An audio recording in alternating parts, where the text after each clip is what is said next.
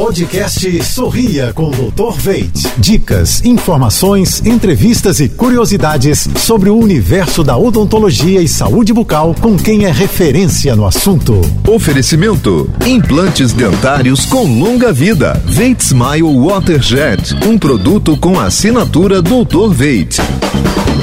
Olá, pessoal. Tudo azul?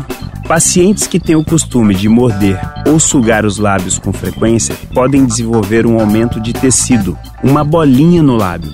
Essa bolha é chamada de mucocele. Ela acontece quando a saliva escapa de um ducto salivar e extravasa no tecido, formando um aumento de volume. Ela pode sumir espontaneamente e, quando não, pode ser necessária a sua remoção cirúrgica que, quando realizada por um profissional especializado, é relativamente simples, podendo utilizar hoje em dia até o laser.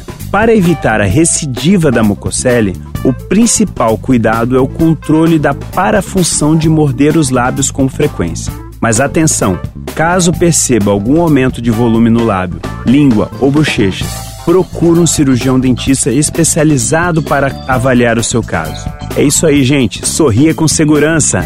Um grande abraço. Você ouviu o podcast Sorria com Dr. Veit.